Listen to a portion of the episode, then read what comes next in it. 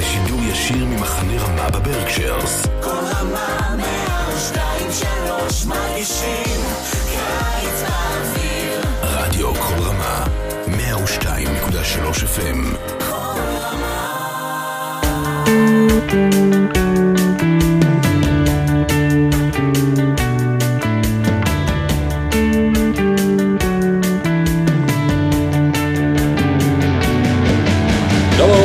welcome to another edition of Parsha Talk.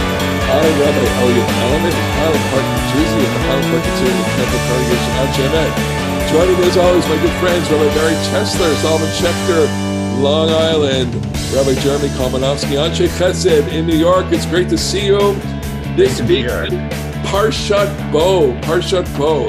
Can we think of a much more complicated, interesting, story-laden qu- consequential parsha than Parshat Bo. Not this week. Because next week there'll be another consequential parsha. Well, we have to bring everyone up to up to date. Parshat Bo starts picks up where last week Va'era left off. We were at plague seven last week, and now we are doing plagues eight, nine, and ten. Arbeh, Choshech, and the ultimate Makat Bechorot. So let's try and get into the the the try and set up the the frame here, set up the picture of both the Israelites, the Egyptians, and Pharaoh. I, I want to turn to you, Barry. I want to ask you what is going through Pharaoh's mind, what is going through the Egyptians' mind, and what is going through the Israelites' mind, and thinking in in terms of the anticipation here, and in terms of both the plagues and, and what's going to happen soon. You know, it's such a wonderful question because we we are literary people and we read the book and everything happens very quickly in a book. Right? You turn the page and things happen. But we have to try and think about how this is actually unfolding in real time. And there has to be some kind of gap between the plagues, something that allows them to uh, leaven, as it were, and to marinate in order to have their effect. So last week we end with the uh, the hail, which I assume is a springtime plague, and uh, locust I assume is you know a few weeks later at least. But the locusts come to finish the job that the hail began. The hail was one of these history-making events. The language is that nothing like this had happened since time immemorial and it destroyed the land. But it couldn't have destroyed all of it because the locusts are going to come and clear the rest of it away, such that the magicians are going to say to Pharaoh in their language, Ganug. Yeah. Oh, that's our language. I want to. I, want to focus in. Let me focus in on one pasuk, okay? Because I think it really it speaks to something. So, Vayushav et Moshe v'et Aaron al Paro. Moses and Aaron go back to Paro. Vayomer alechem. Vayomer alechem. Pharaoh says to them, "Lechu ivdu et Adonai Elohechem. Mi v'mi haolchim." Who's going?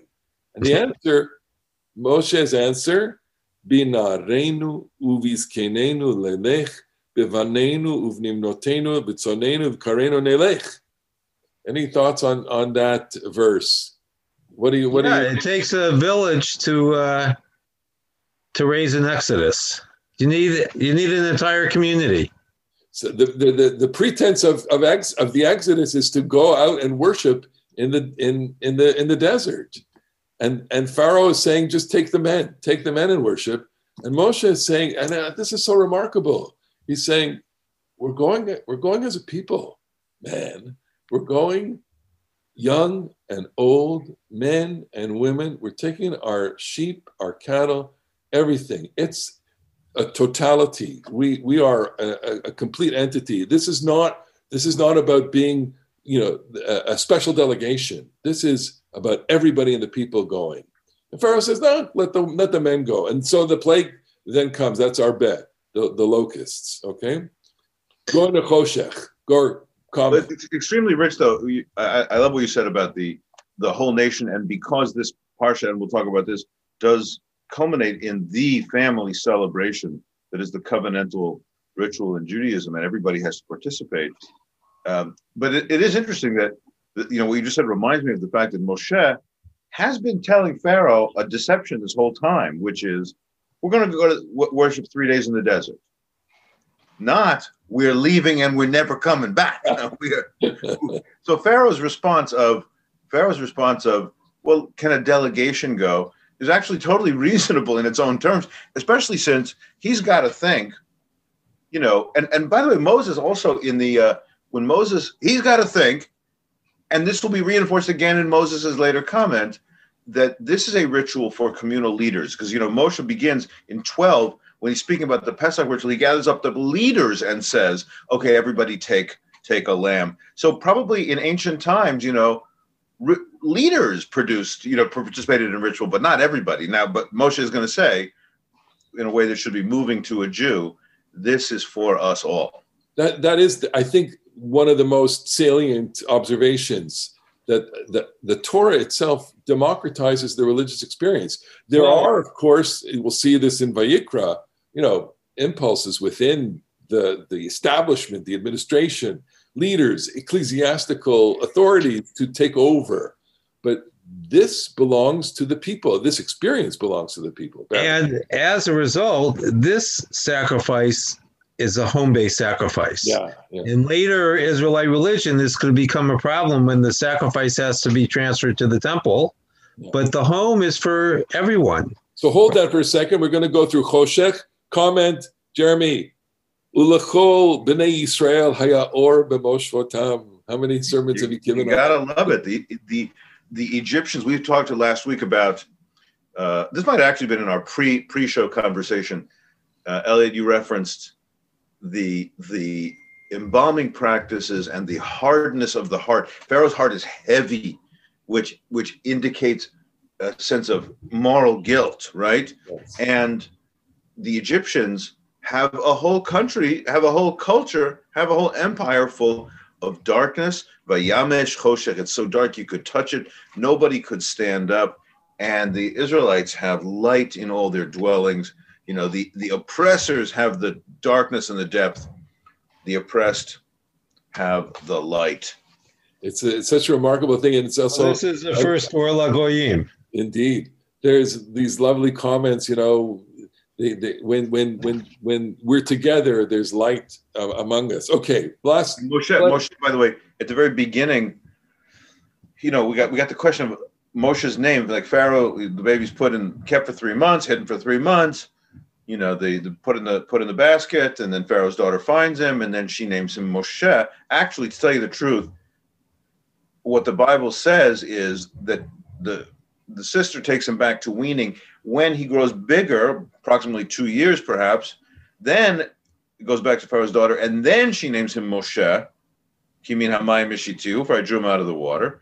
Well, what did they call him for the previous things? You know, and it says, what, what did they what did they call him? Hey you for the first, you know, two, two and a half years of his life. So the Torah says when Moshe is born, Vatero Toki Tovhu, the mother sees that he's good.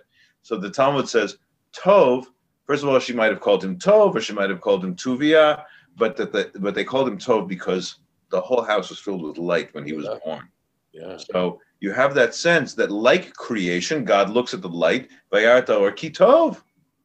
So you see the light, you see the goodness, you see the possibility, and that is replicated a little bit in this sense of, um, in the sense of the plague of darkness for the the oppressors and light for the Israelites. All right. So we now need to talk about Makat Bechorot. It's introduced, chapter 11, verse 1. Od nega achad avi al paro. God says to Moses, I'm going to bring one more. It's going to be devastating. And before before they send you out, everybody, the, tell the people to get clothing from, from the Egyptians. We're not going to dwell on that necessarily. But uh, he says, in the middle of the night, Ani yotze betoch Mitzrayim. I'm going out to Egypt. Umet kol bechor Mitzrayim, and all the firstborn are going to die, etc. And this is makat bechorot. God does God does that? This is what it says. Ani velo malach. I I am no angel. I am no saraf. there you go. We're going Wait, God God's self is doing this. absolutely. And what you know? What's the purpose? What you know? Why? Why? Why the firstborn? Well, we could talk about that, but but obviously it's it's it's going to be a devastating uh, uh, set of events. And then the Torah takes us into, into the ritual. Uh, this is one of the most fascinating passages, I think, in the book of Shemot, early Torah.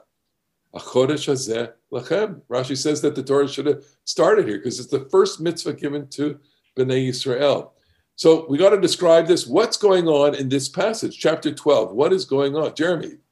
So I, I love the fact that uh, that up at this point, I mean, I'm, there's a bit of an exaggeration or an oversimplification, but but maybe only a bit, is that we've now been telling the prehistory, and now we become a religion.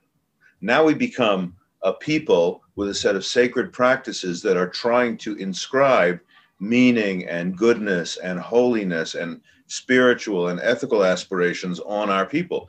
You get the first commandment is how to count time. Okay, you have been a slave. You have been an Egyptian Egyptian uh, uh, culture. You have been bound and constrained by that. You now are going to count your own calendar by this month of liberation, which is itself very interesting. And then Moshe tells them, Moshe gives them instructions about how it is that they will celebrate this this covenantal uh, meal. Dabru akodat Yisrael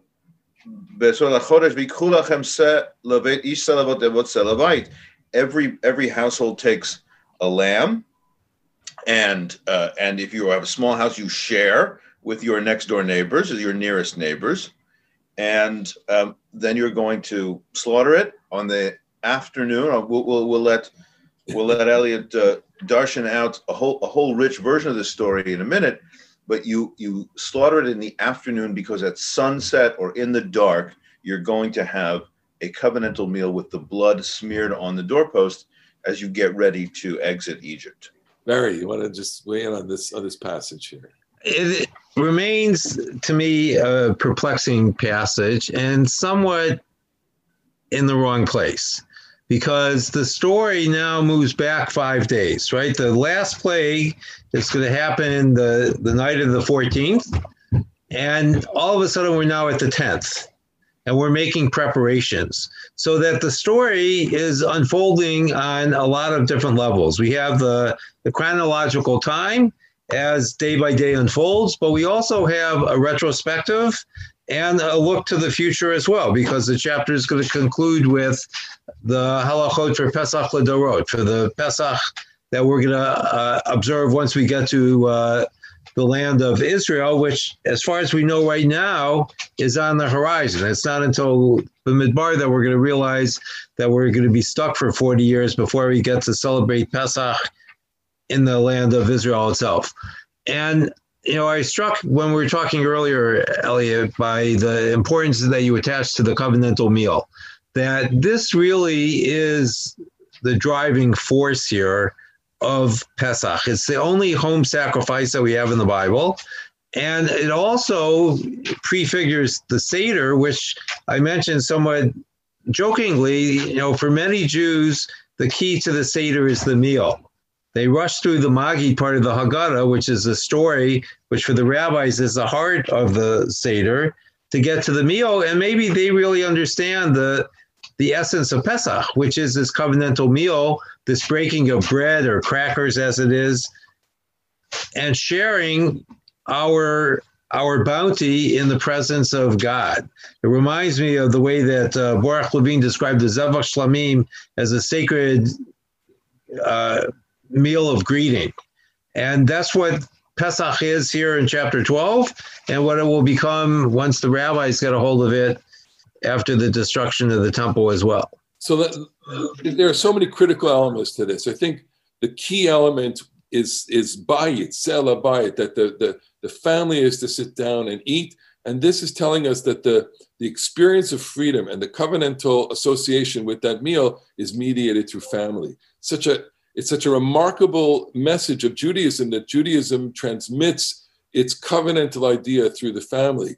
Our, our good friend Eliezer Diamond, our teacher friend Eliezer and colleague uh, from Ramah, he made a remarkable point when, in one of his talks. He said, "What slavery does is is it shatters the family unit, and it's not an accident that the the meal that is to be restorative of people and give the people freedom is centered around the family. I think it's a profound, profound idea that the Passover meal is a meal that is restorative to the family. And if you just want to take a second to, on the experience of, of African American slavery in this country, what was devastating about it, as slavery is in every you know circumstance, is the shattering of the family unit. That that's just it's crushed.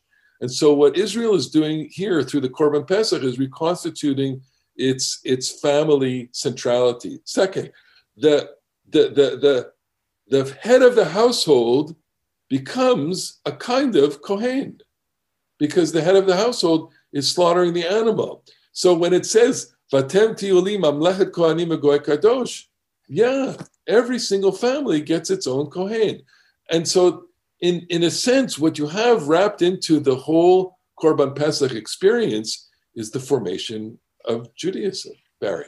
Yeah. What I wanted to add is that this covenantal meal also requires a fixed time. That the meal has a beginning and it has an end. There aren't going to be any leftovers from this meal by design. Whatever is left over has to be destroyed. And I think it makes an important lesson about, teaches an important lesson about freedom that freedom isn't leisure time, the time when you can do whatever you want. It is a, freedom is really being able to fix time. Just like the calendar was fixed with the establishment of what we call Nisan the first month, the meal is fixed because it's bounded. And that is critical to our understanding of what freedom really is, which ultimately is submission to the true master rather than the human master that in our story here we call Paro, Pharaoh. Okay, so take us into the, the map out this evening. We, we have a, a debate about this, but go ahead. You, you, you should map it out, but I just wanted to say because because you've got a very full you've got a very full rendering, but I just want a full plate. That Barry should have a very full plate. But Barry said, uh, you know, earlier about the the sort of folk seder, and and you know, there's there's four questions, but really there's five questions on Pesach. And the, and the most important fifth question, of course, is when do we eat? When do we eat? And and and you know, th- those of us who love Jewish texts and love talking about the you know the Yetziat Mitzrayim can get frustrated. But I do think that what Barry said is is right on that it is about eating, and in fact, about the symbolic food. What does Rabban Gamliel say? Is that Kol Amar, who did anyone who didn't talk about three foods, Lo Yatzai didn't didn't fulfill the obligation. That is Pesach Matzah Maror. You have to give a little midrash about the three foods. And I want to just point out that in the course of uh, Shemot 12, I actually think that this is sharp in the Bible that all the way back, it is talking about symbolic foods. So in verse 20, uh, uh, uh, in verse 26, I think here, I can't see with my eyes, they're not so good. Uh, when your children will ask you, What is this worship? In, in our Haggadah, that's in the mouth of the Rasha, but it's really the most important question. What is the meaning of this worship?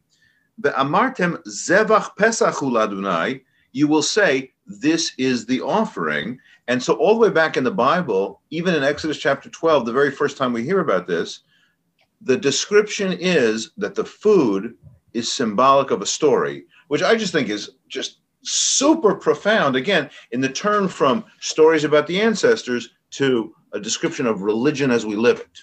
Okay, so now we've got to map out the evening. And I'm going to propose the following. So the Torah tells us exactly how this evening is going to happen. And it tells us, I think, what happened. How it's supposed to happen is that the head of household, to gather their household, they are supposed to be inside. They are supposed to slaughter the animal at dusk. The animal gets slaughtered, it gets dressed, that is, you know, and, and roasted. It's roasted whole. Okay. Now, I am not an expert in the roasting of animals, but Rabbi Malomet's a vegan. I am a vegan. Okay, but in my pre-vegan days, and and from my just perusal of this this topic, it takes an awful lot of time to to to roast an animal. It takes two and a half hours to roast a, a, a sizable turkey. It takes you know, a good couple of hours to roast a brisket, an eight to 10 pound brisket takes at least a couple of hours.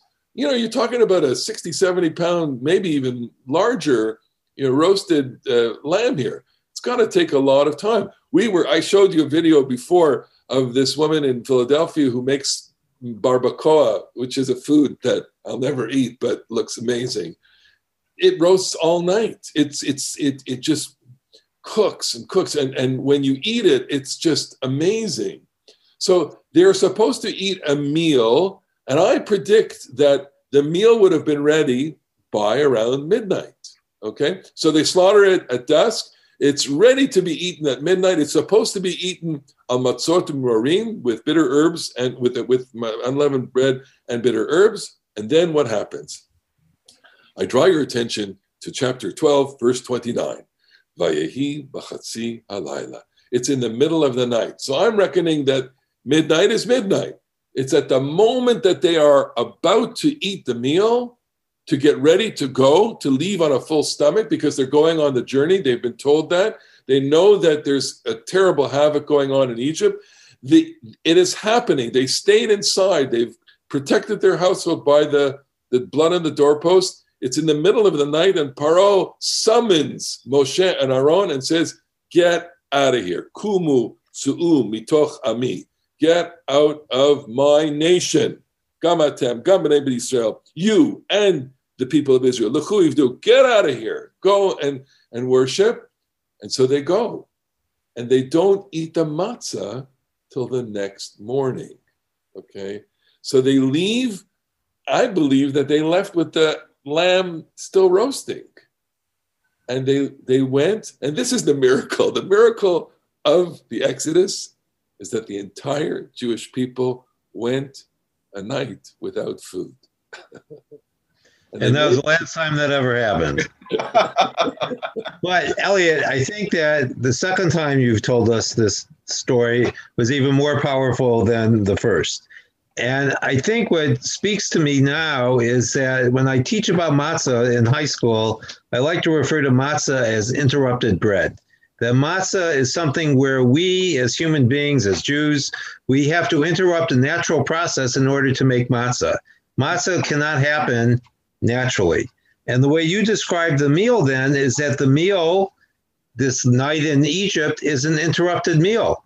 And so the matzah that we eat is a beautiful symbol of that interrupted meal and gives a lot of punch, I think, to the way that you told the story. So, so the, the people of Israel starts with a, with a disruption, a, a tremendous disruption from, from slavery to freedom. And also, I think the fact that they're leaving on an empty stomach rather than a full stomach enhances the rebirth of the people. That is to say that, that the next day, the matzah is the first food that they eat. And matzah, you know, as symbolic as it is, takes on even more symbolism because it's the first food eaten in freedom. Right. But here, what's interesting is that the way you describe it now suggests that there's a, a lot of yearning that goes into this leaving of Egypt. Yeah. But when we track the path of our ancestors through the wilderness, they often complain about the lack of food and they want to go back to Egypt. They don't want to go back to this last night in Egypt when they had their their own roast lamb.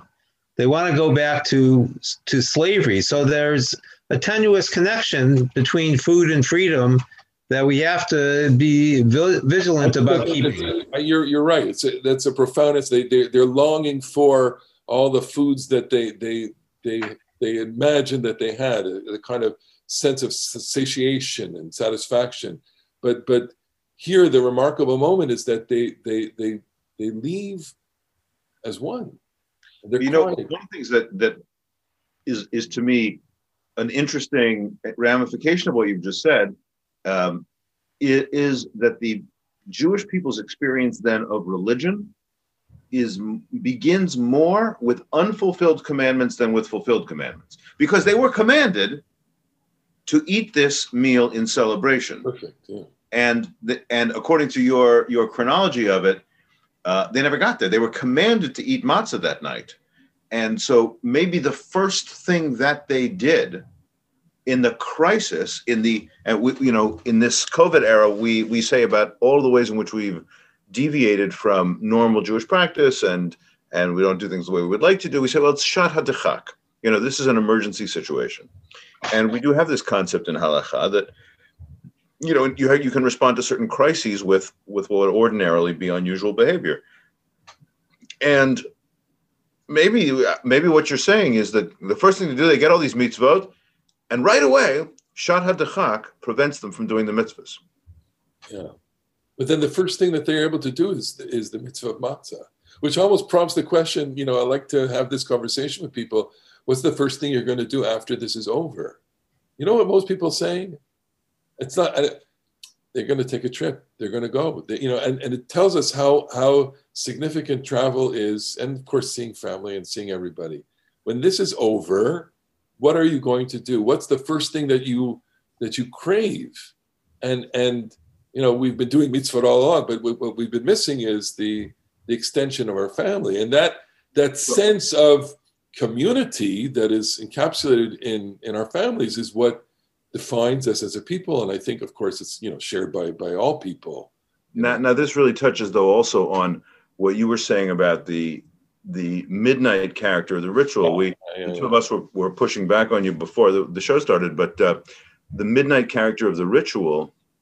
Um, during the, the plague of Choshech, the Egyptians could not see each other.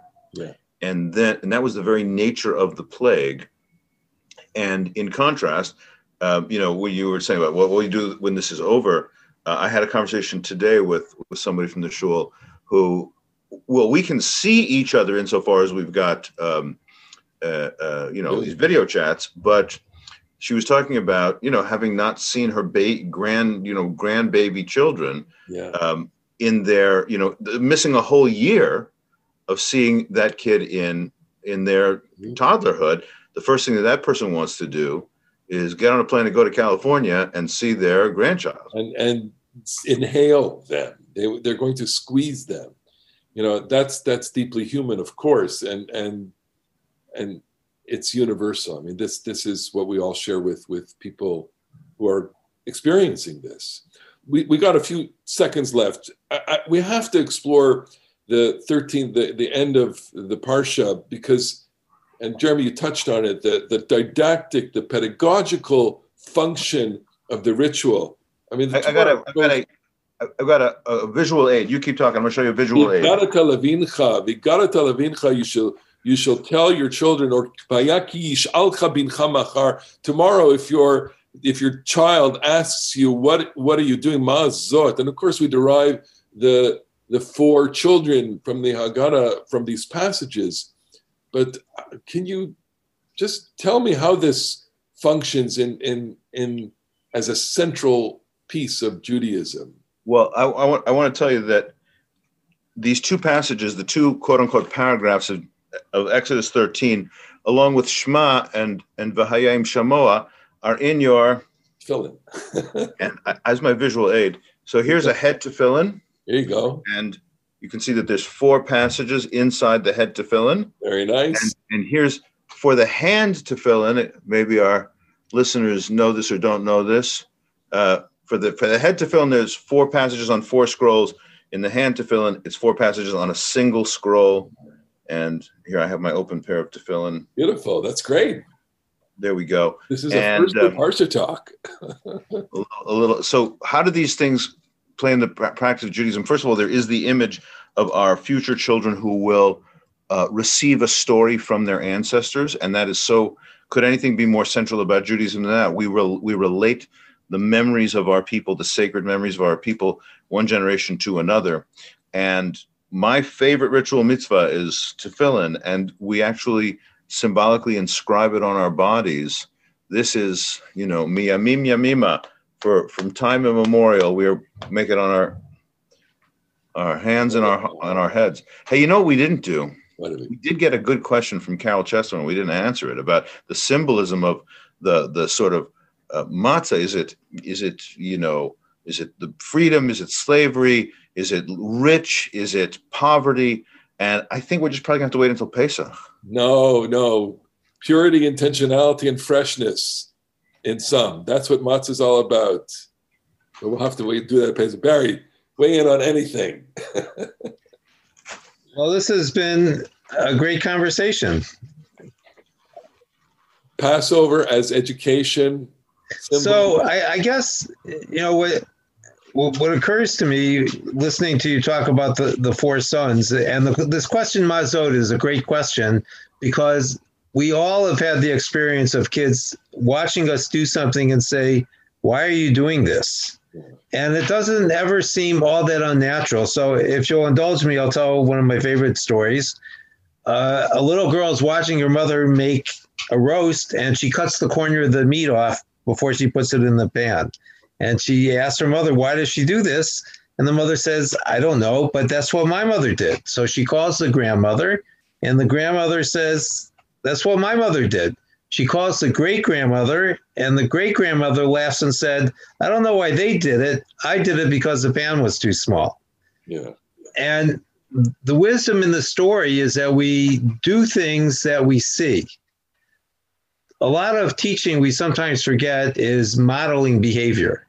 It's not always, and you know, I, I had the experience, I assume many people did, where parents in a certain sense of frustration would say, Do what I say, not what I do. Right? They never say, Do what I do, not what I say. The, because it's always the behavior that's wanting. And we sometimes forget that education is ongoing because we always have to teach because children are always new and fresh and they see things with eyes that we forget what it was like to see things with those fresh eyes. I think that's a it's a remarkable note to to conclude with, which is that this whole uh, the ritual and the study is a modeling behavior.